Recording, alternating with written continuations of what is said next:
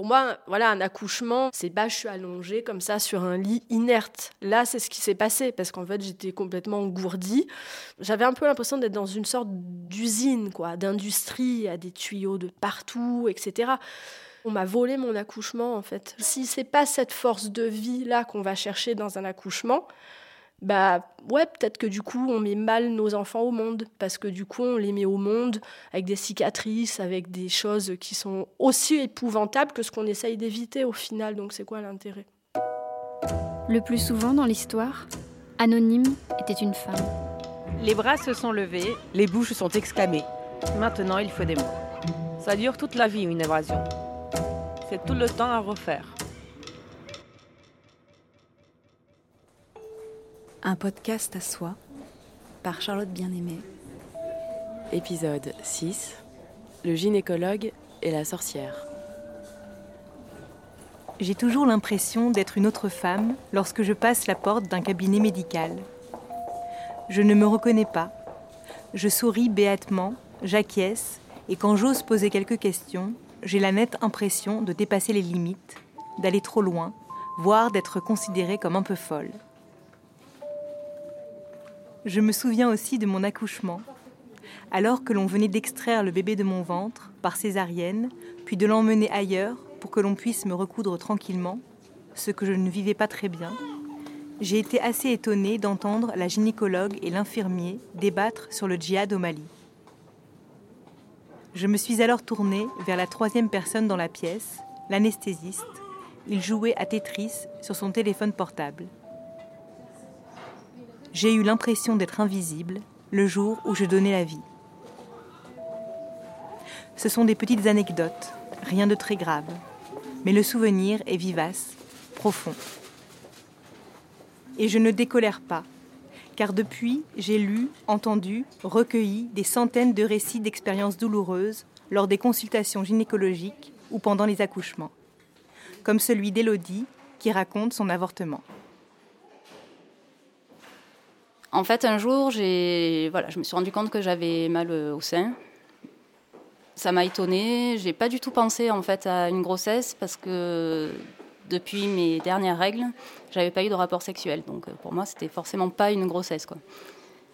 Et donc euh, on a fait des tests et j'étais enceinte. Donc ça nous est tombé dessus, euh, vraiment, on s'y attendait pas du tout, quoi. Voilà, on a décidé que c'était vraiment pas possible de, de continuer cette grossesse. Donc on arrive euh, dans le service, alors déjà on nous dirige en fait vers euh, la maternité. Et, euh, voilà, il y a des photos d'enfants partout. Je trouvais que c'était déplacé. Enfin, j'avais l'impression que j'allais plutôt aller à l'opposé de la maternité, quoi. Et donc il nous reçoit et, et là en fait c'est un entretien complètement surréaliste qui commence. Enfin, on est là pour un avortement on lui a bien dit et répété, mais il fait comme si c'était un suivi de grossesse, quoi. Donc en fait, il suit, euh, vous savez, le petit carton là où la fécondation c'était là, donc vous allez accoucher à telle date. Il nous dit ah ben c'est bien, c'est un bon mois ça pour accoucher, euh, c'est un bon moment. Euh. on lui, lui, répète à chaque fois qu'on est là pour un avortement. Alors il nous dit oui, mais quand même, alors attendez, on va se poser, on va discuter un peu. Euh, quel âge vous avez Ouh là là, mais à votre âge, euh, vous n'avez pas d'enfant, c'est pas normal, quoi. Donc, euh, vous devriez réfléchir parce que peut-être que après, vous pourrez plus avoir d'enfant quand même. Donc, on lui redit non, mais tant pis. ce qui arrivera ou pas après, on verra, quoi.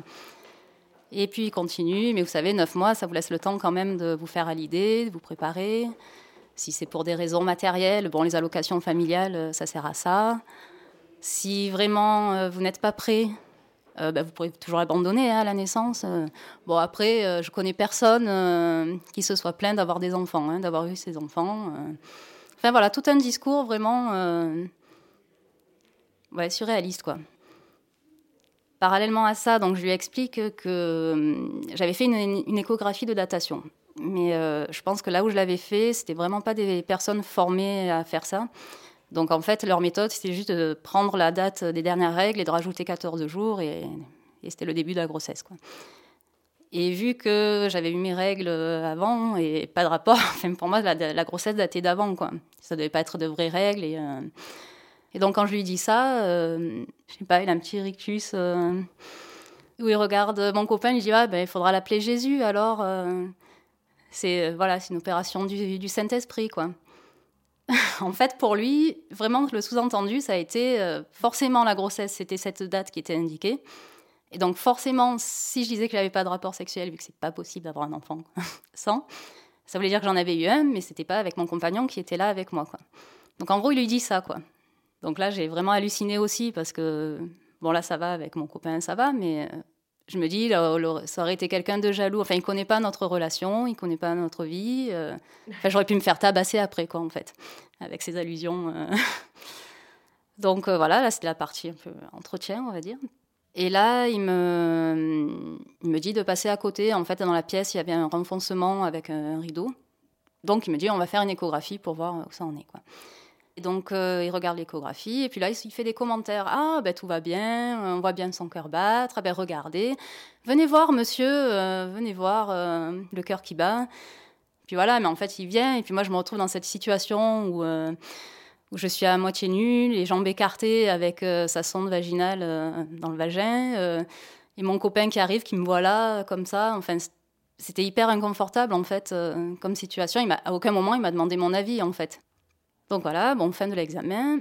Il imprime euh, la photo de l'embryon, donc il en met une dans son dossier et il m'en donne une.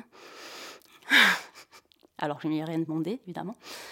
Puis là, il me dit, bon, euh, là, euh, dans l'état actuel des choses, je pense qu'il vaudrait mieux que vous réfléchissiez encore pendant une semaine et on se redonne rendez-vous dans une semaine. Alors je lui dis, non, mais ça ne changera rien. Enfin, moi, je voulais en finir, en fait. Il me dit, non, non, mais je préfère. Fin de l'entretien, voilà. C'était comme ça. Et, mais en fait, c'est un délai obligatoire. Donc lui, il nous l'avait présenté comme euh, c'est lui qui le décide et il pense que c'est mieux et tout ça, mais alors qu'en fait, c'est juste un délai obligatoire. quoi. Donc là, euh, on sort euh, complètement décomposé, évidemment. Euh, C'est encore difficile. Oui, bah en fait, ce qui est vraiment difficile, c'est. euh, je pense que c'est la culpabilité aussi, quelque part, de ne pas avoir su réagir. Et cette faiblesse, quoi. De, de s'être vue si faible, en fait, dans une position de telle faiblesse. Euh, et je pense que c'est ça qui, moi, me reste encore après toutes ces années, quoi. C'est vraiment le. ouais, le rapport inégalitaire et le fait qu'il y ait une personne qui profite, en fait, de sa position de pouvoir, en fait, puisqu'on est complètement dépendante. Pour avorter, on a, voilà, on a besoin des médecins, quoi. Et du coup, qui profitent comme ça de la situation, et voilà, et qu'on ne trouve pas la ressource pour, euh, pour faire face, alors qu'on a l'impression, dans la vie de tous les jours, qu'on qu'on n'est pas forcément du genre à se laisser faire, mais là, ça, ça se passe, quoi. Et euh, ouais, c'était vraiment choquant.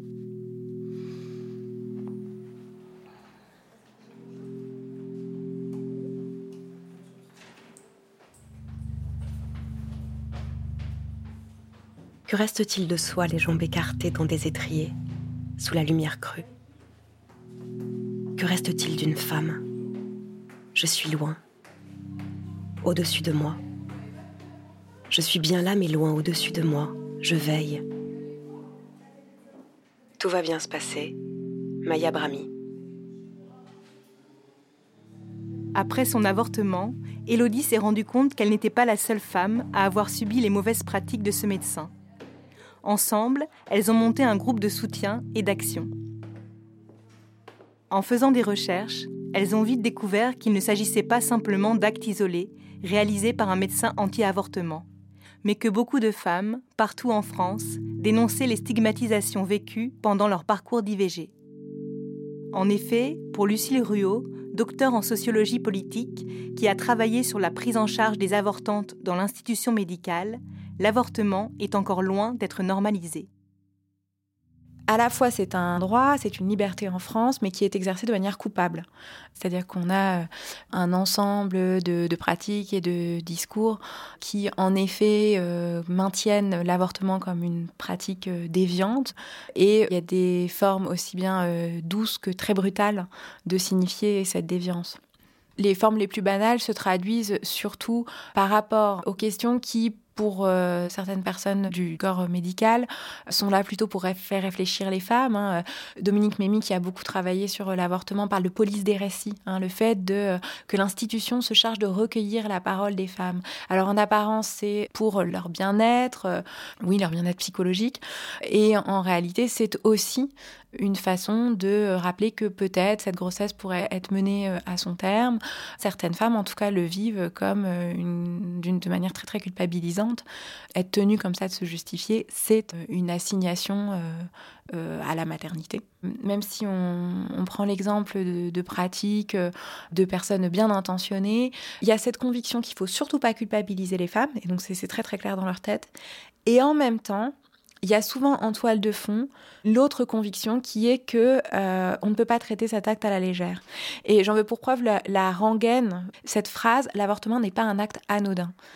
Donc déjà, il faudrait s'interroger sur le sens de cette phrase. Alors, euh, donc en plus, qui, est très pratique puisqu'elle laisse dans le flou euh, ce qui n'est pas anodin. C'est quoi? C'est au niveau physique, c'est au niveau psychologique. Rien n'est dit. Et par exemple, à une, une femme qui, euh, dans euh, le rendez-vous euh, pré-IVG, annonce que non, elle n'a pas du tout envie de prendre une pilule ou un autre moyen de contraception que prescrit les médecins, et qu'en face, comme commentaire, on a quelque chose du style Ah non, mais là, c'est pas possible, le but, c'est que vous reveniez pas à faire d'avortement. Si vous ne prenez pas ça, vous allez revenir. C'est vraiment toujours ce, une forme de disciplinarisation des, des, femmes, et derrière ça, le enfin, se rappelle qu'elle euh, qu'à travers l'avortement, elle se comporte de manière irresponsable. On dit euh, à un certain nombre de femmes qu'elles se débrouillent mal euh, et qu'il faut revoir leur comportement. Et surtout, ça paraît évident, mais il faut le rappeler, c'est un moment de rééducation, et d'ailleurs on parle d'orthogénie, c'est bien un redressement de, l'attitude par rapport à, à la fertilité, à la fécondation qui ne se fait qu'auprès des femmes. C'est un moment d'emprise mais d'autant plus fort que euh, de toute façon, euh, les femmes ne peuvent plus avorter autrement. Lucille Ruot a réalisé sa thèse sur des groupes MLAC, le mouvement pour la liberté de l'avortement et de la contraception, qui ont décidé, après la loi Veil, de continuer à pratiquer des avortements. Les militantes voulaient contrer la solitude des femmes, réduire tout sentiment de culpabilité et ne pas remettre entièrement dans les mains des médecins la pratique des IVG. Elle craignait aussi que la médecine n'étende trop fortement son magistère dans la vie des femmes.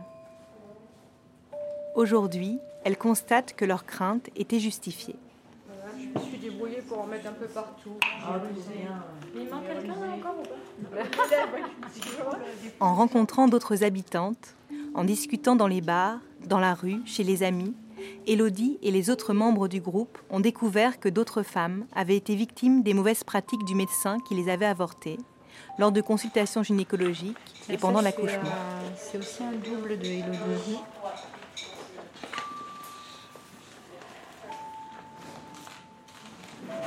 Euh, quand tu as fait les photocopies, Sonia, tu as vu le témoignage d'Elodie ou pas? Oui, il est à la Alors attends, là il y en a deux. Euh, alors moi, euh, je savais que je devais subir une opération chirurgicale pour un, énorme kyste de 15 cm de diamètre. Et euh, j'avais rencontré un chirurgien qui m'a traité comme un chien. impossible de lui poser des questions. il répond de façon extrêmement tranchante, autoritaire. on n'existe pas. Je me souviens plus particulièrement qu'au moment d'un toucher euh, pour aller euh, vérifier ce, kyste absolument énorme, euh, je lui ai demandé est-ce que vous pourriez mesurer le kyste? Donc, docteur, pourriez-vous me dire quelle est la dimension du kyste? Foutez-moi la pelle, laissez-moi travailler tranquille, je sais ce que j'ai à faire, je n'ai pas besoin de vous. Sur ce ton-là. ensuite, quand je suis revenue devant son bureau, je lui ai demandé si on pouvait sauver un ovaire dans cette situation-là. Il m'a dit certainement pas. C'est impossible. C'était vrai d'ailleurs, mais on ne dit pas les choses comme ça. Et puis euh, il ajoute, et puis euh, on va retirer l'autre dans la foulée. Ah, dans la foulée, ça veut dire quoi dans la foulée? Pourquoi pas la rate, l'estomac et hein, Parce que alors je lui dis mais pourquoi? Puisqu'il est sain l'autre. Eh bien parce qu'à votre âge vous n'avez plus besoin, euh, il y a des risques, donc on vous le retire dans la foulée. Quand on sort de là, on est complètement tremblotant, on se sent diminué objectivé, euh, c'est terrible. Et euh, le médecin généraliste qui me suivait, euh, quand je lui ai fait part par la suite de comment ça s'était passé, la maltraitance verbale, physique, la façon dont il fait l'auscultation qui est vraiment, vraiment terrible, je lui en ai fait part. Il m'a dit Et alors? Alors je lui dis oui, bah, et alors, moi je ne peux pas envisager d'être opéré par cet homme. C'est un très bon médecin. Je dis non, c'est pas un très bon médecin. Un très bon médecin, c'est quelqu'un qui me respecte, qui me maltraite pas, qui me fait pas du mal à l'auscultation, euh, au toucher vaginal, etc. J'ai été déçue parce que j'ai encore pas été comprise non plus par lui.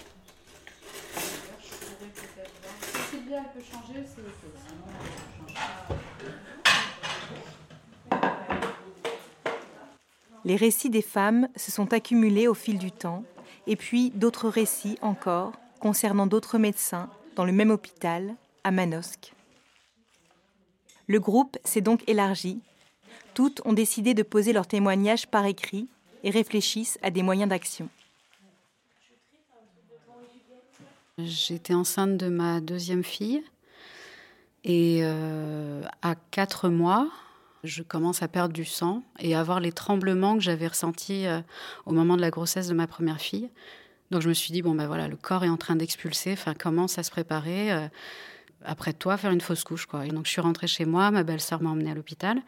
Et là, j'ai été accueillie par le médecin des urgences qui très gentiment m'a laissée toute seule dans une pièce en me demandant de l'attendre. Et puis au bout d'un moment, j'ai quand même croisé quelqu'un en lui disant que j'avais très envie d'aller aux toilettes. J'avais le pantalon en sang. Enfin bon, voilà, c'était euh, une fausse couche en plein, euh, en train de se dérouler, quoi, toute seule dans la pièce. Donc on me dit, oh, bah, les toilettes, c'est là-bas au fond. Je vais aux toilettes. Sauf que bah, aux toilettes, je perds quelque chose d'énorme, donc dans le tout à l'égout. Alors que quand on arrive aux urgences, euh, a priori pour une fausse couche, on a un bassin dans lequel on récupère ce qui peut être rejeté. Donc voilà. Et euh, le médecin euh, m'a accompagné en me disant que voilà, c'était passé, que le plus gros avait été fait, que bon, effectivement, on n'avait pas pu récupérer, ausculter, enfin regarder ce que c'était, mais que c'était pas très grave. Et que le gynécologue euh, allait me recevoir pour vérifier que tout était parti, que s'il fallait faire un curtage ou pas, et que de toute façon, il fallait contrôler. Et là, après plusieurs appels au service de gynéco, on me dit non, ben en fait, le, le médecin peut pas vous recevoir. N'a pas le temps aujourd'hui, donc euh, revenez demain. Donc euh, voilà. Euh, elle a fait une fausse couche, c'est fini. Ils ont estimé que dix minutes après, c'était fini. RAS, elle rentre chez elle. Donc le père de mes filles me récupère. On refait les 20 km qui nous séparent du lieu où on habitait. Et puis arrivé là, ben, je fume une cigarette alors que j'avais arrêté. je bois un verre d'alcool pour me détendre. Enfin voilà, j'étais vraiment plus une femme enceinte. Je venais de perdre mon enfant. Donc dans la matinée, il m'emmène à l'hôpital. Et là, je rencontre euh, le chef de service de l'hôpital euh, qui n'avait pas daigné me recevoir la veille et euh, qui me dit tout de suite en arrivant Ah, bah vous, c'est sûrement pour un curtage. Hein. Après une fausse couche, de toute façon, il y a souvent un curtage. Je vous préviens, ça fait mal. Il m'installe sur le lit et puis commence l'échographie. Et là, à brut pour point, comme ça, sans aucun ménagement, il me dit Ah non, mais vous l'avez encore le bébé Ah, bah oui, il y a le cœur qui bat, vous l'avez pas perdu. Alors là, euh, choc, quoi. Je me dis, mais qu'est-ce que c'était hier? Alors en fait, je suis encore enceinte. Et puis le temps que ça monte au cerveau et que l'émotion euh, m'envahisse, tout à coup, il me dit, ah bah de toute façon, vous allez le perdre. Hein. Vu comme il est accroché, là, c'est n'importe quoi. Euh, donc je m'effondre. Je dis, mais docteur, mais qu'est-ce que vous me dites? Je comprends plus rien, quoi. Moi, j'étais complètement perdue. Et il me dit, mais vous allez pas pleurer en plus. Par contre, vu comme c'est le bordel à l'intérieur, on va vous hospitaliser tout de suite parce que vous allez le perdre là dans 2-3 jours. Mais en plus, vous risquez une hémorragie. En fait, j'étais censée le perdre dans les trois jours. Elle devait se décrocher naturellement parce que c'était tellement le bordel d'après lui qu'elle ne tenait plus. Enfin, le, voilà, le placenta était très mal accroché et euh, au bout de trois jours, il a bien fallu se rendre à l'évidence qu'elle était toujours là, que qu'elle vivait bien, enfin que je gardais l'enfant. Et finalement, euh, bon, on n'a pas de certitude, mais on pense qu'il y avait effectivement deux enfants et que j'en ai perdu un et que la deuxième a tenu. Et voilà. On a eu ensuite une grossesse difficile parce qu'il y a eu des complications. Alors je ne sais pas du tout si c'est lié à ça ou si c'était euh, de toute façon euh, compliqué pour cet enfant. Non, à sept mois, j'ai été hospitalisée aux grossesses à risque à Marseille. J'ai trouvé ça assez inhumain.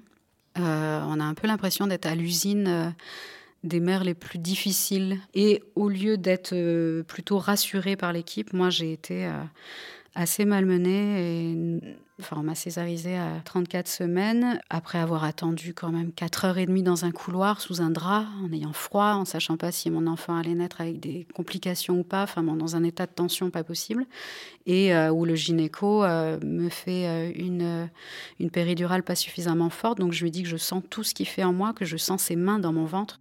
Moi, à un moment, par panique, je lui dis arrêtez tout, docteur, arrêtez tout, c'est horrible, je, vous sens dans mon ventre, c'est affreux. Il me dit si j'arrête tout, là, je vous laisse avec les intestins sur les genoux. Et ensuite, euh, il me dit puis arrêtez de vous énerver là parce qu'il y a la tension qui monte, c'est pas bon. Bon, écoutez, là, on est vendredi soir. Moi, j'ai un avion à prendre. Hein. Je pars en week-end, donc ce serait bien que ça aille un peu plus vite. Calmez-vous parce que vous nous aidez pas. Bon, à partir de là, je pense qu'ils m'ont donné de la morphine ou je sais pas quoi. Je me souviens plus très bien. Ils ont dû me shooter pour que j'arrête de réagir. Donc moi, je, veux surtout éviter à d'autres femmes d'en passer par là et de se laisser faire et qu'on se sente plus informé avant de, de, ce qui est acceptable ou pas et qu'on et qu'on soit euh, prête à ne pas se laisser manipuler par euh, le corps médical. quoi. C'est voilà, ne pas se laisser infantiliser, euh, réagir, poser des questions et se sentir dans son droit quand on le fait.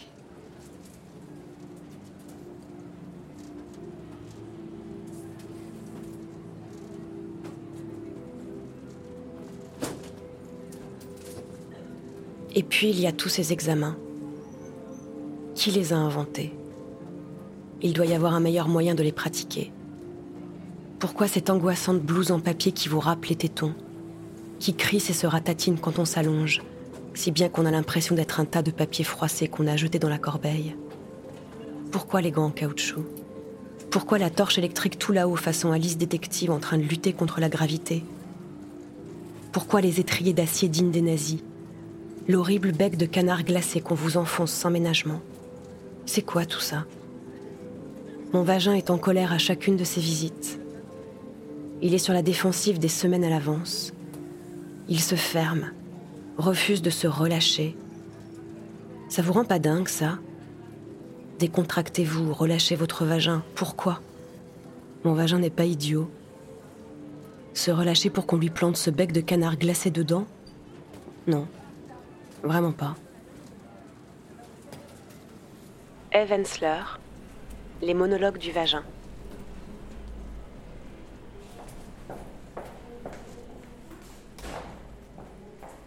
J'ai voulu comprendre comment il était possible d'en arriver à de telles situations, à si peu de bienveillance, d'écoute. Je me suis demandé comment était abordée la question de l'empathie dans la formation des personnels soignants. J'ai posé la question à une sage-femme, Marina Salomé.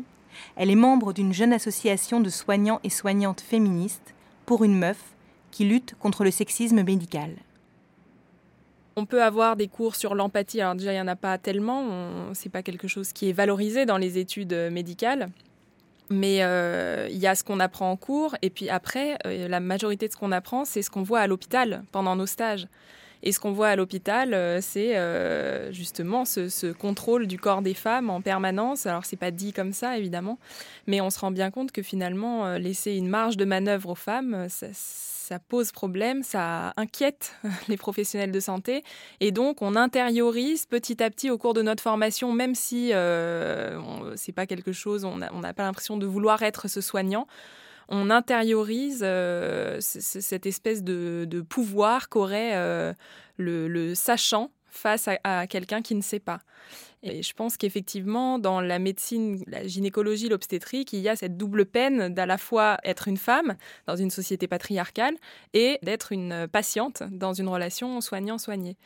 Les études de médecine et les études euh, de sage-femme sont empreintes de sexisme entre pairs. Et donc, euh, bah, la culture carabine, euh, qui est encore très défendue aujourd'hui, euh, consiste à stigmatiser les femmes et à rire d'abus sexuels, de viols. C'est soi-disant pour désacraliser le corps, la mort et permettre d'en rire pour être un bon professionnel de santé ensuite et parce qu'on serait soumis à une pression telle que ça fait du bien d'en rire un peu. C'est sûr que ça, ça joue aussi quand on évolue dans un tel environnement enfants et que on a vu ça, entendu ça, je pense que ça a forcément un impact après dans notre pratique quotidienne. Ça pourra changer si on arrête d'observer à l'hôpital des gestes qui sont faits sans le consentement de la patiente au départ, j'étais choquée, et puis petit à petit, j'ai trouvé ça normal finalement. Et c'est en devenant sage-femme moi-même que j'ai décidé que non, c'était pas possible de travailler comme ça.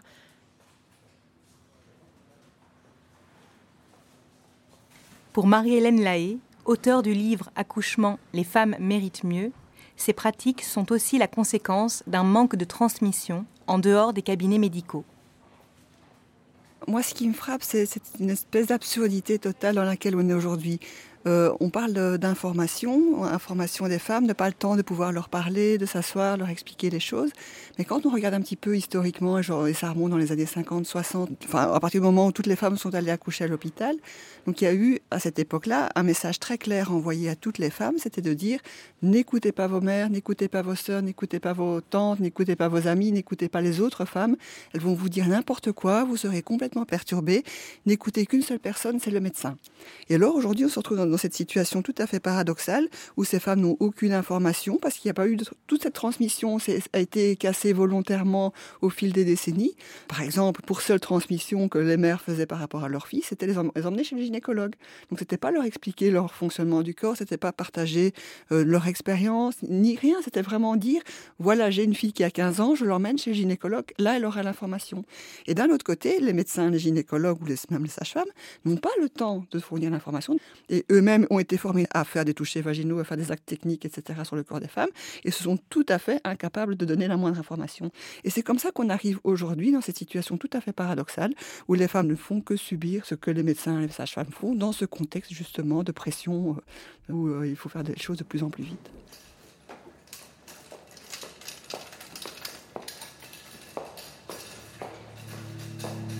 C'est sur le blog de Marie-Hélène Lahaye, Marie accouche là, que j'ai découvert pour la première fois le terme de violence obstétricale. Elle le définit comme tout comportement, acte, omission ou abstention commis par le personnel de santé qui n'est pas justifié médicalement et ou qui est effectué sans le consentement libre et éclairé de la femme enceinte ou de la parturiente. Cette expression est née dans les années 2000 en Amérique du Sud et a été reprise dans des textes de loi au Venezuela et en Argentine sur les violences faites aux femmes. Le terme s'est popularisé en France depuis quelques années seulement, mais n'a jamais été mentionné ni par les autorités sanitaires, ni par le corps médical, en dehors du Collège national des sages-femmes. Pourtant, de plus en plus de femmes racontent leurs accouchements vécus dans la violence, comme Élise à l'hôpital privé d'Antony. Je me suis pas tellement renseignée avant. Enfin, j'avais fait ma préparation à l'accouchement euh, comme tout le monde, quoi, en fait. Euh, j'ai choisi une clinique privée qui avait pignon sur rue, euh, où il y avait un anesthésiste tout le temps disponible pour la maternité. D'ailleurs, il y avait un surplus fallait payer 300 euros en plus, donc du coup, pour que l'anesthésie soit toujours disponible. Je voulais absolument avoir la péridurale. Pour moi, je comprenais pas qu'on veuille souffrir pour son accouchement. Maintenant que je suis beaucoup plus renseignée, euh, je sais que la péridurale, c'est pas euh, euh, la solution miracle, qu'il y a plein d'effets secondaires, il y a plein de problèmes après qui entraînent des complications, d'autres interventions. Enfin, maintenant, je suis au fait de ça. Mais quand je suis allée accoucher, pas du tout. Je, je pensais, comme Madame Tout le Monde, qu'il faut absolument la péri et que les médecins, forcément, ils vont être bienveillants et que je vais être en sécurité à l'hôpital. Et puis bah, là-bas, on m'a mis dans une salle avec des ballons. Et puis euh, à dilatation 3, du coup, j'ai demandé la péridurale parce que bah, j'avais des contractions qui étaient devenues fortes. au bout d'un moment, j'ai plus de poche pour, euh, doser ma péri, donc j'ai demandé à ma, sage-femme de vérifier tout ça. Donc, euh, si j'avais toujours assez de produits, si j'étais toujours anesthésiée, si tout se passait toujours bien, parce que j'avais peur bah, de, d'avoir mal pour l'expulsion du bébé et tout ça. Et donc, en fait, elle m'a pincé au niveau du périnée. Elle m'a dit, oh, bon, là, vous sentez quelque chose Puis elle pensait que j'allais dire non. Puis je lui ai dit, bah oui, vous me pincez. J'ai vu qu'elle a levé les yeux au ciel, donc là j'ai compris qu'il y avait un problème. Elle est sortie, elle est revenue et elle m'a remis une dose avec une seringue. Mais l'anesthésiste, plus tard, quand je lui ai posé la question après mon accouchement, m'a raconté que dans ces cas-là, ça sert à rien de rajouter du produit. En fait, ce qu'il faut, c'est reposer la péridurale plus bas dans le dos.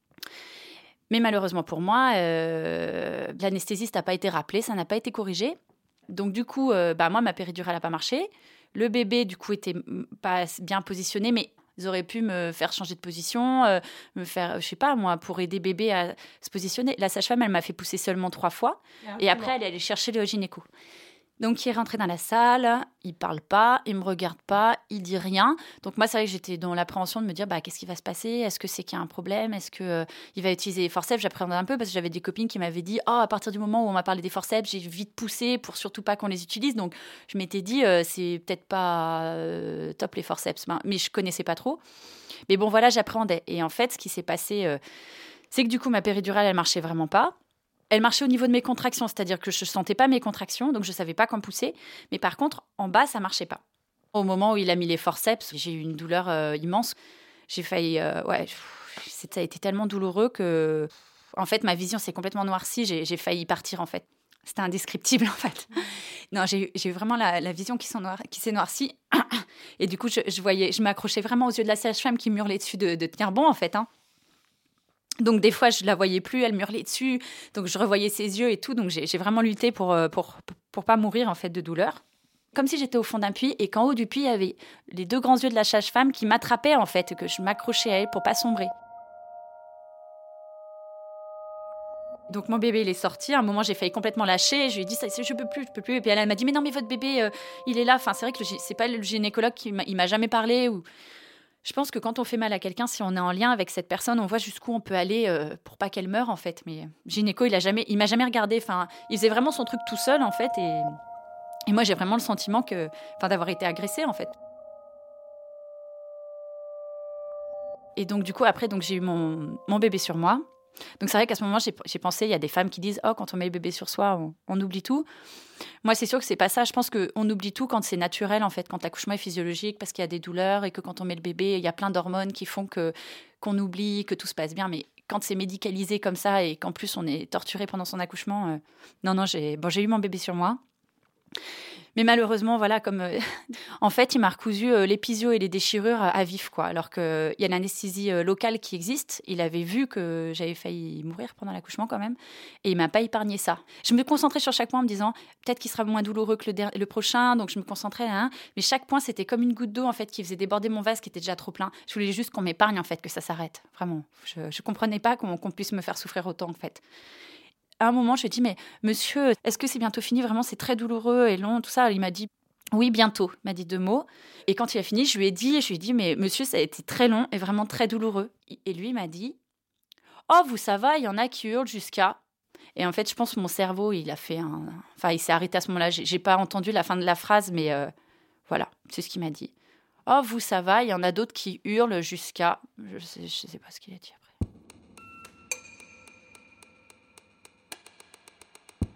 Que reste-t-il de soi? Jambes écartées dans des étriers, sous la lumière crue. Que reste-t-il d'une femme? Je vais vous le dire. Son cœur, son âme ouvert aux quatre vents à cause des courants d'air. De sa bouche ouverte et qui plaisante, de son sexe ouvert à cause du spéculum. Elle est en veille, mais surveille plus qu'il n'y paraît elle enregistre les moindres faits et gestes. Sur sa cuisse qu'il tapote, elle sent les doigts chauds de l'imminent professeur, comme on le ferait du flanc d'une génisse pour la rassurer. Il lui sourit.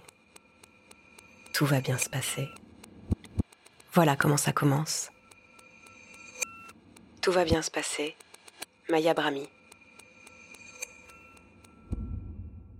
Moi, la sage-femme qui m'a aidée justement à pas sombrer, euh, elle est partie dormir, c'était la nuit. Et il y en a une autre qui, a pris le relais.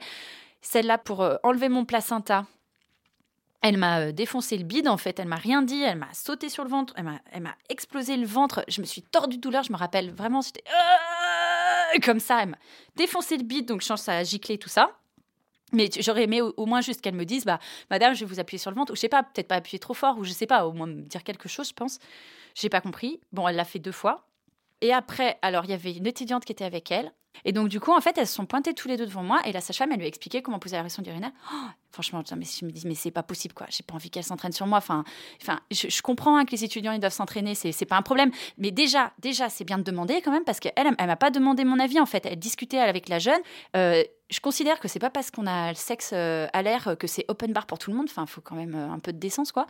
Je voulais dire non. Et puis, en fait, ça a été trop vite. Elle m'a foutu la sonde, la jeune. J'ai senti qu'elle stressait en plus. Elle m'a mis la sonde. Et ensuite, euh, bah, elle l'a enlevé doucement, en fait, voulant bien faire. Et puis, la Sacha lui a dit bah, c'est très douloureux, donc enlève-le d'un coup sec la première fois. J'aurais préféré qu'elle lui dise avant.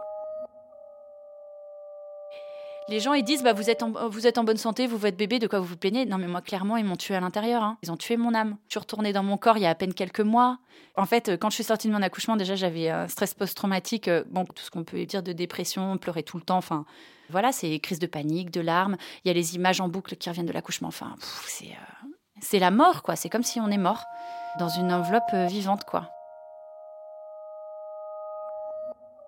En fait, ce qui est terrible, c'est qu'on justifie les maltraitances en disant bah, vous avez dû avoir une complication, du coup, vous comprenez, l'équipe a dû euh, aller vite pour vous sauver la vie, tout ça. Et moi, ce que je comprends pas, c'est ça, c'est que mon accouchement euh, sur mon dossier médical, il est super. Euh, dedans, il n'y a rien, en fait. L'accouchement est totalement normal. Il n'y a pas eu de complications. Mon bébé a jamais été en, urgence, moi non plus. pas de souffrance fétale. C'est ça que j'essaye de voir maintenant avec mon dossier médical. Qu'est-ce qui justifie les forceps? Moi, je crois malheureusement que c'est, ça a beaucoup à voir avec le fait qu'on veut euh, que ça aille vite, quoi. Le forceps, allez hop, euh, euh, envoyer ses pesées, plutôt que de prendre le temps avec quelqu'un, la faire changer de position, à essayer, être dans le lien, le contact. Enfin, c'est la rentabilité à fond et c'est libérer les chambres et que ça aille vite, quoi. Donc, hop, on fait une épision, on gagne 10 minutes, on fait les forceps et puis, et puis la dame, bah, elle n'a pas de, de, péridurale, et ben tant pis. Hein.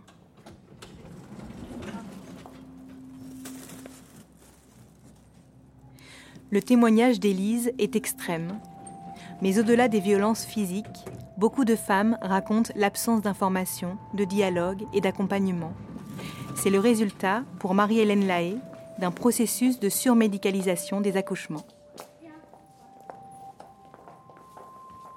Le paradoxe, c'est euh, le fait qu'un accouchement, a priori, n'a besoin de personne. C'est, le, corps se met en route euh, spontanément, comme n'importe quel autre euh, aspect physiologique du corps. Dans 90% des cas, les femmes accouchent par elles-mêmes sans aucun problème si on les laissait faire ou si on les mettait dans de bonnes conditions. Et donc tout ce paradoxe de la médecine d'aujourd'hui, c'est considérer cet accouchement comme quelque chose de pathologique, comme un risque, comme un risque de mort. Donc on fait peur aux femmes, les médecins eux-mêmes ont peur, et on rentre dans une logique où les femmes donc, qui normalement accoucherait de façon spontanée, en pleine action, elle bougerait, elle crierait, ce serait un paroxysme, euh, elle, serait tout à fait libre de faire ce qu'elle voudrait, elle pourrait manger, boire si elles ont envie. Donc toute cette puissance des femmes qui apparaît au moment de la mise au monde de leur enfant, a été réduite au silence. On a vraiment tout fait, tout le XXe siècle, c'était on réduit ce paroxysme de l'accouchement, on fait en sorte que les femmes soient euh, couchées sur le dos, passive, silencieuse, qu'elle soit juste un corps inerte. Et puis, c'est au rôle des médecins d'extraire l'enfant du corps des femmes. Donc, il y a vraiment une inversion euh, des rôles. On est passé de l'accouchement féminin à l'accouchement masculin, où euh, toute cette puissance des femmes a été réduite à néant pour que cette puissance revienne aux hommes. donc, partant là, forcément, à partir du moment où on est dans une telle contrainte sur le corps des femmes, dans ce moment de paroxysme, forcément, ça produit des violences. La seule façon de contenir ces femmes, c'est d'exercer de la violence contre elles. Alors c'était des injonctions à la passivité pendant tout le XXe siècle, même si elles avaient mal, elles devaient rester couchées sur le dos parce qu'elles devaient, être, devaient se conformer à, ces injonctions. Et on leur a expliqué à quel point ben, ça, leur, ça permettait aux médecins de mieux voir ce qui se passait. Donc elles, ont, vraiment intégré cette idée que c'est tellement dangereux que le médecin doit bien voir, donc j'accepte de mettre sur le dos, alors que c'est quelque chose qui est tout à fait euh, enfin, idiot si on, comprend, si on comprend la physiologie du corps. Et alors aujourd'hui, on est arrivé à cette période donc la péridurale, c'est très bien quand ça permet de soulager des souffrances. C'est vraiment un, filet de sauvetage pour toutes les femmes. Quand c'est utilisé comme ça dans l'intérêt des femmes, mais quand ça devient une routine où toutes les femmes françaises, on est à 82% de péridurale, reçoivent cette péridurale finalement, pour pouvoir permettre cette passivité, pour pouvoir permettre le déroulement d'un protocole, là, à ce moment-là, ça commence à questionner. C'est plus l'intérêt des femmes qui prime, c'est l'intérêt du médecin. Alors, en plus, cette péridurale, qui est présentée comme un truc magique qui permet aux femmes de, ne plus rien sentir, en réalité, elle marche pas tout le temps. Et quand ça, ne fonctionne pas, donc c'est la négation de la parole des femmes. Elles disent j'ai mal, je sens tout, faites quelque chose. Mais non, mais non, madame, vous avez la péridurale, c'est pas, pas vrai. Donc, on n'entend pas les femmes. Et donc, c'est comme ça qu'on explique qu'on arrive à des situations euh, de forceps à vif, euh, d'épisiotomie à vif, de révision utérine à vif, parce que tout simplement on ne tient pas compte de, leurs paroles. C'est quelque chose de systémique, c'est plus, c'est plus quelques cas isolés de quelques gynécologues qui seraient totalement en dehors des clous, c'est au contraire quelque chose qui est général.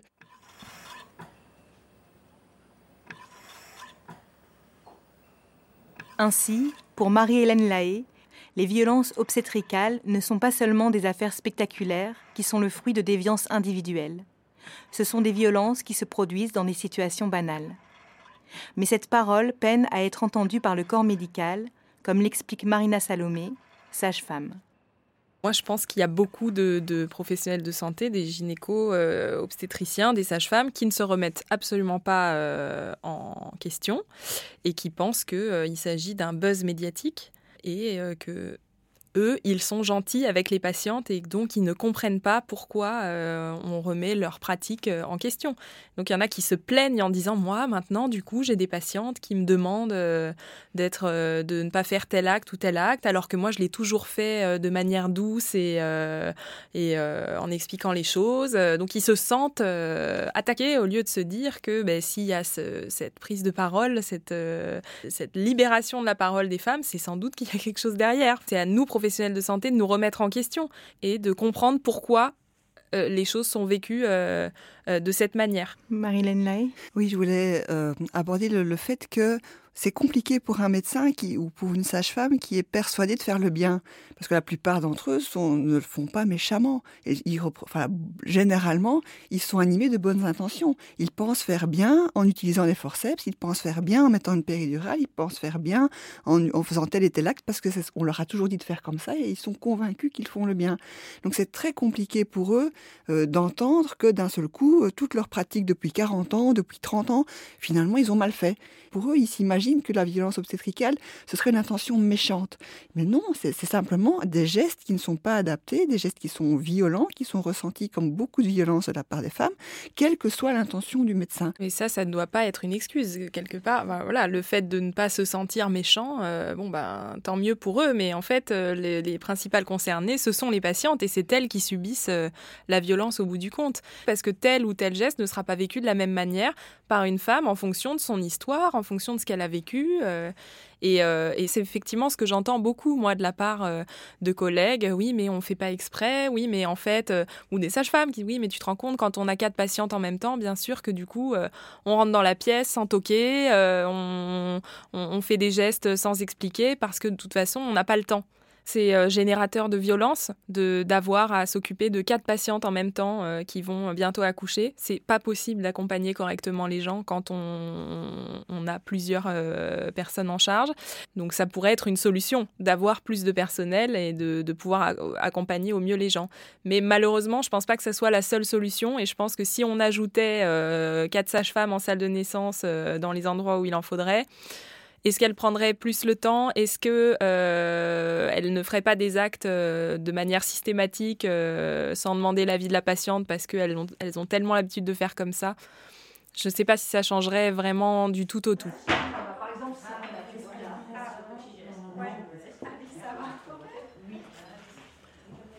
Au fil de mes émissions, j'ai rencontré beaucoup de femmes qui décident d'accoucher à domicile suite à des expériences traumatisantes à l'hôpital. La pratique est légale, mais considérée en France comme une transgression institutionnelle, scientifique et culturelle, comme le témoigne l'histoire de Gaëlle, l'une des membres du groupe contre les violences gynécologiques à Manosque. Moi, j'ai décidé d'accoucher à domicile. Euh, je suis une ancienne infirmière et des urgences et hum, j'avais envie de, pour mon premier accouchement, de voir autre chose. J'avais envie de m'approprier cet accouchement. J'avais pas envie de me battre euh, contre euh, ce qu'on m'aurait imposé, éventuellement imposé la péridurale, obligatoirement être perfusée, obligatoirement le monitoring. voilà, j'avais vraiment envie d'être pleinement là et responsable de, mon accouchement, en accord avec ma sage-femme évidemment. Les pompiers sont au courant, les pompiers du coin. L'hôpital auquel on est inscrit, parce qu'on est de toute façon inscrit à un hôpital, il est au courant qu'on va accoucher à domicile. Enfin, toutes les mesures sont prises. S'il y a un problème, euh, ça, réagit vite et, voilà. Mon accouchement était très bien, il a duré 10 heures. C'était, j'étais accompagnée des gens que je voulais. C'était très agréable, tout, tout s'est très bien passé. J'ai eu très mal, mais c'était une douleur que j'acceptais. Tout était avec des mots, des massages, euh, des tisanes. euh, Après, ça a mis un peu de temps. Du coup, elle m'a pris sur son dos pour que ça s'accélère. Et c'est là que ça s'est accéléré. Du coup, j'ai accouché dans le couloir de la chambre, enfin de, la pièce, à quatre pattes. Et co- comme je l'ai senti à ce moment-là, il y avait, rien de prévu. C'était, juste parfait, sans, sans, sans contrainte, sans, c'était juste parfait. Sauf que j'avais un caillot de sang qui était, qui était sorti, mais bon, peut-être que c'était pas grand-chose. euh, voilà, donc on- elle m'a laissé tranquillement avec mon enfant euh, pendant deux heures, sauf qu'elle me surveillait à cause de, ce caillot. Pendant une heure, elle a essayé de suturer à l'intérieur. Et comme ça continue à saigner, elle a décidé, euh, une heure et demie après, d'appeler le SAMU. Parce qu'elle s'est demandé si ça saignait pas plus profondément et que quand même c'était mieux de vérifier ju- jusqu'où allaient ces blessures, ce déchirement. C'était pas vraiment visible. Et c'est important pour la suite, c'était pas à l'extérieur, c'était vraiment à l'intérieur. Donc, dans ma tête, c'était, prévu avec elle que j'aille à l'hôpital et que euh, je me fasse anesthésier pour qu'il recoue à l'intérieur. Le médecin est arrivé, il m'a pas dit bonjour. Il s'est posé devant moi, il m'a écarté les jambes. Je lui dis tout de suite que je suis très sensible et qu'il va falloir qu'il fasse très attention, mais, mais que c'est OK, qu'il peut regarder. Enfin, il n'y avait pas de, problème avec ça. Et c'était comme si j'avais rien dit. Il a pris les compresses et d'un coup très sec et presque méchant, il a appliqué la compresse sur la partie, mais d'une façon très violente et très brutale. Et là, j'ai crié de douleur. Donc il a dit ah non, mais là ça va pas le faire. Il va falloir que vous vous laissiez faire. Je dis moi je veux bien me laisser faire, mais pas avec la douleur. Donc il recommence de la même façon, peut-être même plus violemment. Et donc là je recrie, je dis non mais c'est pas possible, vraiment je, je, vais pas pouvoir. Il dit bah puisque c'est comme ça, ça va être anesthésie générale et tout le monde au bloc. Et il se lève et il part. Et là j'ai dit aux infirmières mais c'est ce qui est prévu non? Que, que j'ai une anesthésie pour qu'on voit qu'est-ce qui se passe. Et, et voilà, qu'est-ce que, et là, je me suis demandé tout de suite qu'est-ce que j'avais fait de mal, en fait. En même temps, juste au moment où il est arrivé, il a tout de suite dit Voilà ce qui arrive quand on accouche à domicile. Donc j'ai été amenée au bloc. Et au moment du réveil, j'ai tout de suite demandé si tout s'était bien passé. Et la dame qui était là a dit Oh, mais il vous expliquera tout. Euh, Je crois que c'était bien, bien déchiré. Il y avait une sacrée déchirure. Bon, ça, l'accouchement à domicile, de toute façon, et rebelote. Et elle, elle était vraiment violente. Elle a dit qu'elle était contre les accouchements à domicile. De toute façon, c'était une nouvelle mode qu'elle pourrait jamais comprendre. Que de toute façon, on en subissait les conséquences après. Et que les conséquences n'étaient pas que pour moi et mon bébé, mais aussi pour eux. C'est qu'après, que eux, ils étaient obligés d'être là pour me prendre en charge. Et que c'était pas normal, ça. Et là, j'ai pu répondre que c'était mon choix, que je ne comprenais pas pourquoi elle s'acharnait là-dessus. En plus, euh, j'ai pas eu d'hémorragie parce que j'ai accouché à domicile. Ça serait passé exactement la même chose à l'hôpital. Enfin, c'est pas moi qui me suis ouvert le vagin quand même. Et, et- et quand bien même, on prend en charge, euh, voilà. Et je lui ai dit aussi, j'ai très très froid, ce serait bien une petite couverture quand même. Et là, elle m'a balancé les couvertures sur moi. Et elle a dit non mais l'accouchement à domicile, c'est vraiment n'importe quoi. Bon, le séjour s'est plus ou moins bien passé, sauf que euh, juste avant de sortir, j'ai eu un dernier pansement euh, au niveau de la vulve. J'ai demandé si tout était bien. La sage-femme, m'a dit qu'il n'y avait pas de problème, tout était normal. Et ça, c'est quelque chose qui me restera toujours parce qu'il n'y avait rien de normal du tout à cette plaie. Et je l'ai su le lendemain. Je me suis rendu compte que, en allant aux toilettes, euh, je n'urinais pas droit. J'avais des vives douleurs, que ça tirait beaucoup. Le mercredi, la sage-femme est arrivée. À peine elle a regardé, elle a posé tout. Elle a dit écoute, il va falloir que je prenne des photos. Parce que là, ce qu'il a fait, c'est, c'est improbable. Donc elle prend euh, plusieurs photos et elle me montre. Elle me dit voilà, il a recousu euh, euh, 75% de ton vagin à l'extérieur. Donc euh, elle me dit je peux même pas passer le petit doigt. Et tu vois, là, tes lèvres d'un côté, euh, elles n'existent plus parce qu'il a pris la grande lèvre et il l'a mis à l'intérieur du vagin et il l'a recousu euh, à l'intérieur. Donc, euh, je sais pas ce que tu en penses, mais il va falloir que j'enlève des points. Ça va être douloureux, quoi. On va déjà enlever les points qui resserrent ton vagin. Donc, c'est les points qui s'appellent le point du mari. C'est des points pour resserrer le vagin, pour que, a priori, pour que le mari ait plus de plaisir. Ça, c'est ce que j'ai lu après, dans les... parce que ça existe. Mais là, il l'avait quand même refermé à 75%. Donc, et même s'il y avait une petite déchirure, ça nécessitait pas du tout de, refermer. Et puis, et l'hémorragie était interne, pas du tout externe. Il n'y avait pas de plaie externe. Il n'y avait pas du tout de raison. Et c'est des points horriblement faits. Il est passé euh, quatre fois sur le même point. Euh, elle a dû s'arrêter euh, plus d'une fois pour respirer en se disant que peut-être qu'il m'avait fait ça pour la punir. Ma... enfin, elle s'est posé la question. Elle était très très mal. Elle a pleuré aussi. Elle s'est demandé d'où ça venait ça. Et la preuve que ces points servaient à rien, quand elle a retiré, il n'y avait pas de plaie, il n'y avait rien, l'orifice il est normal, ma lèvre elle est normale, tout, tout est normal à présent. Donc il n'y avait aucune raison de, de, faire ça. Voilà, ça c'est ce qu'il a fait. Le temps que tout se replace, le, temps que j'accueille l'enfant correctement pendant un mois et tout ça, euh, mon conjoint était très énervé contre lui. Et on s'est dit qu'il fallait qu'on aille le voir et prendre rendez-vous avec lui. Donc lors de l'entretien, qui a duré euh, presque une heure, pendant tout l'entretien, il avait les photos devant lui. Et donc il pouvait rien nier. Il n'a pas arrêté de dire que ça saignait beaucoup, que c'était impressionnant la déchirure qu'il y avait, qu'il euh, remettait toute euh, la faute sur la sage-femme qui avait attendu trop longtemps avant de m'hospitaliser, alors que là n'était pas le sujet. il n'a donné aucune réponse sur le fait d'avoir refermé le vagin. Par contre, plusieurs fois, il dit oui, bon, peut-être, j'ai un peu trop refermé. Et on lui dit oui, mais il fallait pas refermer du tout. Elle dit oui, bon, mais parfois quand même, c'est quand même mieux. Et puis, et puis oui, peut-être que j'ai fait une erreur. Vous voulez que je dise que j'ai fait une erreur? Eh ben voilà, j'ai fait une erreur. Vous êtes content maintenant? On peut arrêter l'entretien? Et à la fin, il dit, mais de toute façon, si vous n'étiez pas contente, vous reveniez tout de suite. Et moi, je vous ai enlevé. Ça voulait bien dire que ça ne servait à rien. Donc on est ressorti avec ça. De toute façon, nous, on a mal fait. Et surtout, la sage-femme, c'est tout sa faute. Donc comme elle, j'avais pas du tout envie de la mettre euh, en porte-à-faux avec cette histoire. Et je, pense qu'on a un peu balayé ça. Et puis après est venue les discussions avec euh, avec toutes euh, toutes les personnes qu'on a entendues. Et, je pense juste que c'est pas possible de de pas en parler.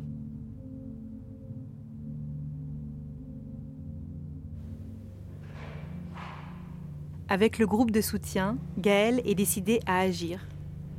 Aujourd'hui, peu de femmes portent plainte pour violences gynécologiques.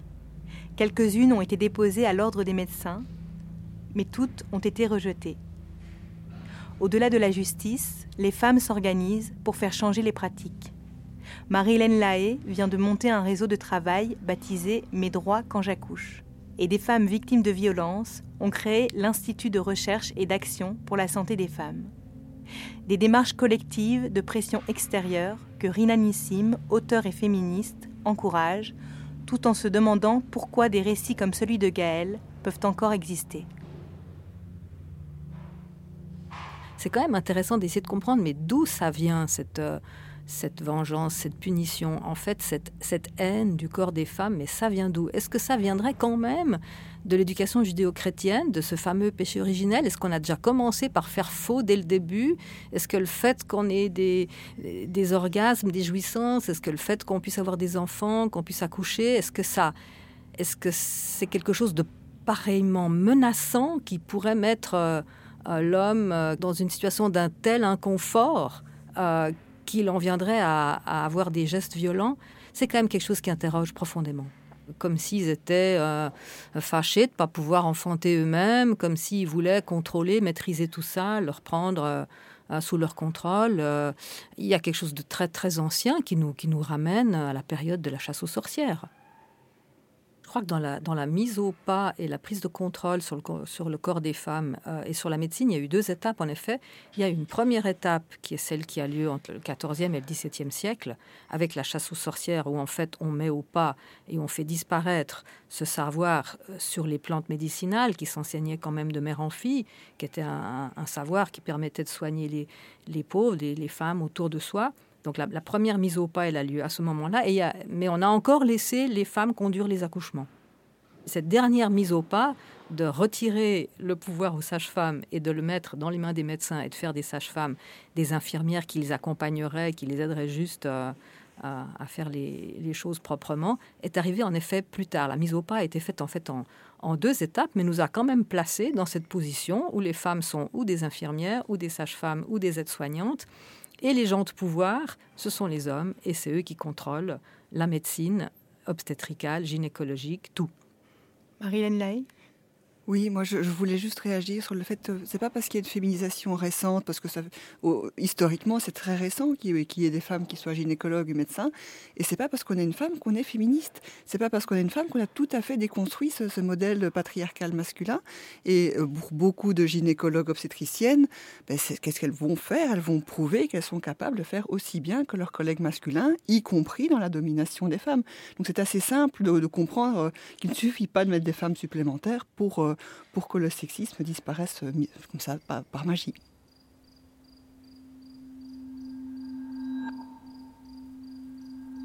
Les femmes ont toujours été des soignants. Elles étaient avorteuses, infirmières et conseillères. Elles étaient pharmaciennes, cultivant les plantes médicinales et partageant les secrets de leurs utilisations. Elles étaient sages-femmes, se déplaçant de maison en maison et de village en village. Pendant des siècles, les femmes furent des médecins sans diplôme, interdites d'accès aux livres et aux cours, apprenant les unes des autres et se transmettant leur expérience de voisine à voisine et de mère à fille. Elles étaient appelées bonnes femmes par le peuple, sorcières ou charlatans par les autorités. L'exercice de la médecine fait partie de notre héritage en tant que femmes, de notre histoire, de nos droits fondamentaux. À ce stade de notre histoire, chaque effort en vue de s'approprier et de partager la connaissance médicale constitue une part cruciale de la lutte. Barbara Ehrenreich, d'Erdrenglish, sorcière, sage-femme et infirmière. Oui, oui, sur le lit là. Qui veut? Qui veut quoi? Une couverture? Ah, il y a la grosse là, et puis là, il y a des petites. Depuis quelques années, des groupes self-help se créent un peu partout en France. Apparus dans les années 70, ces groupes de femmes se réunissent pour partager leurs expériences, se réapproprier leur corps et leur santé, notamment en pratiquant l'auto-examen gynécologique, au cours duquel elles observent leur vulve, leur vagin, leur col de l'utérus. Est-ce qu'on fait une par une ou plusieurs à la fois. on peut se, faire, se mettre au moins deux.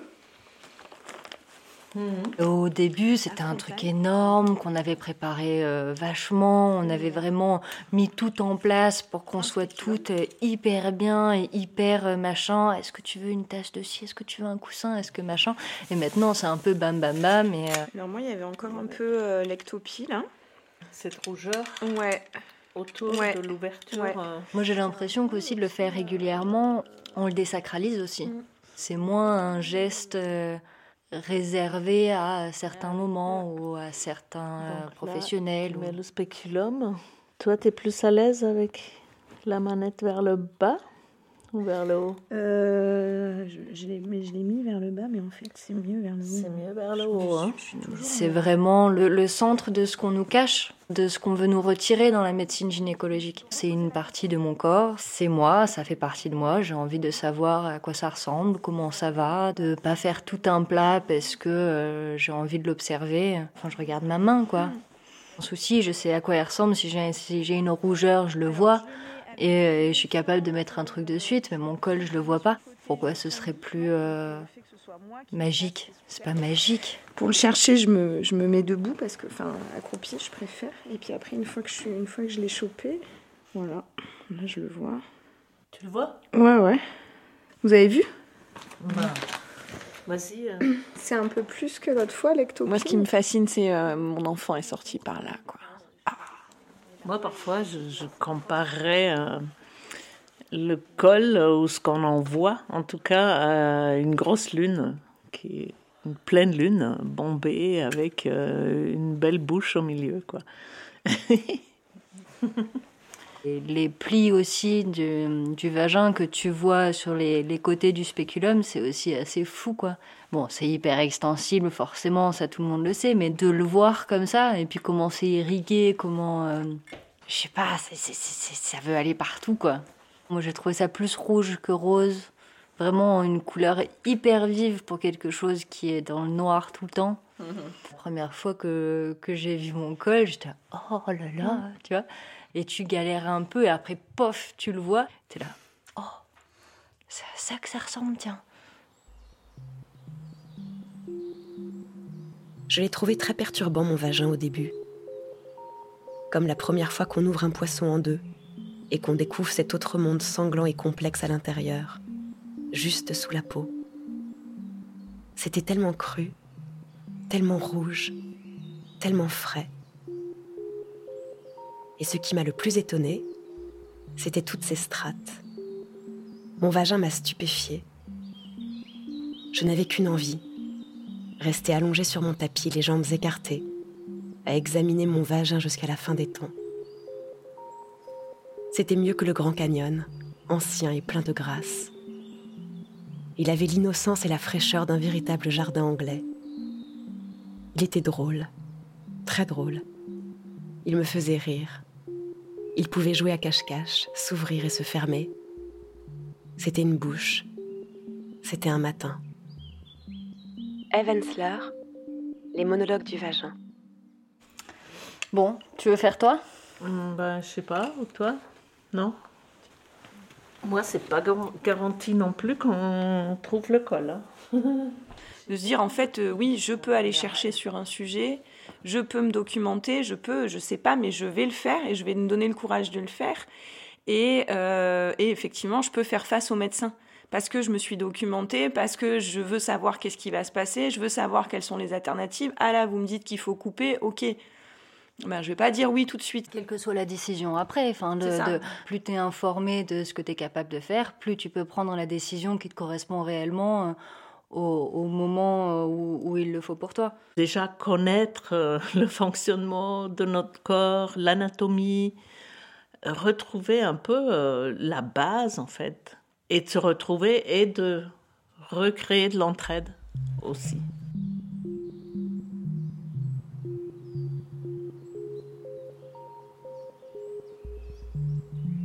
C'était un podcast à soi de Charlotte Bien-Aimée réalisé par Samuel Hirsch, en partenariat avec le mensuel Cosette.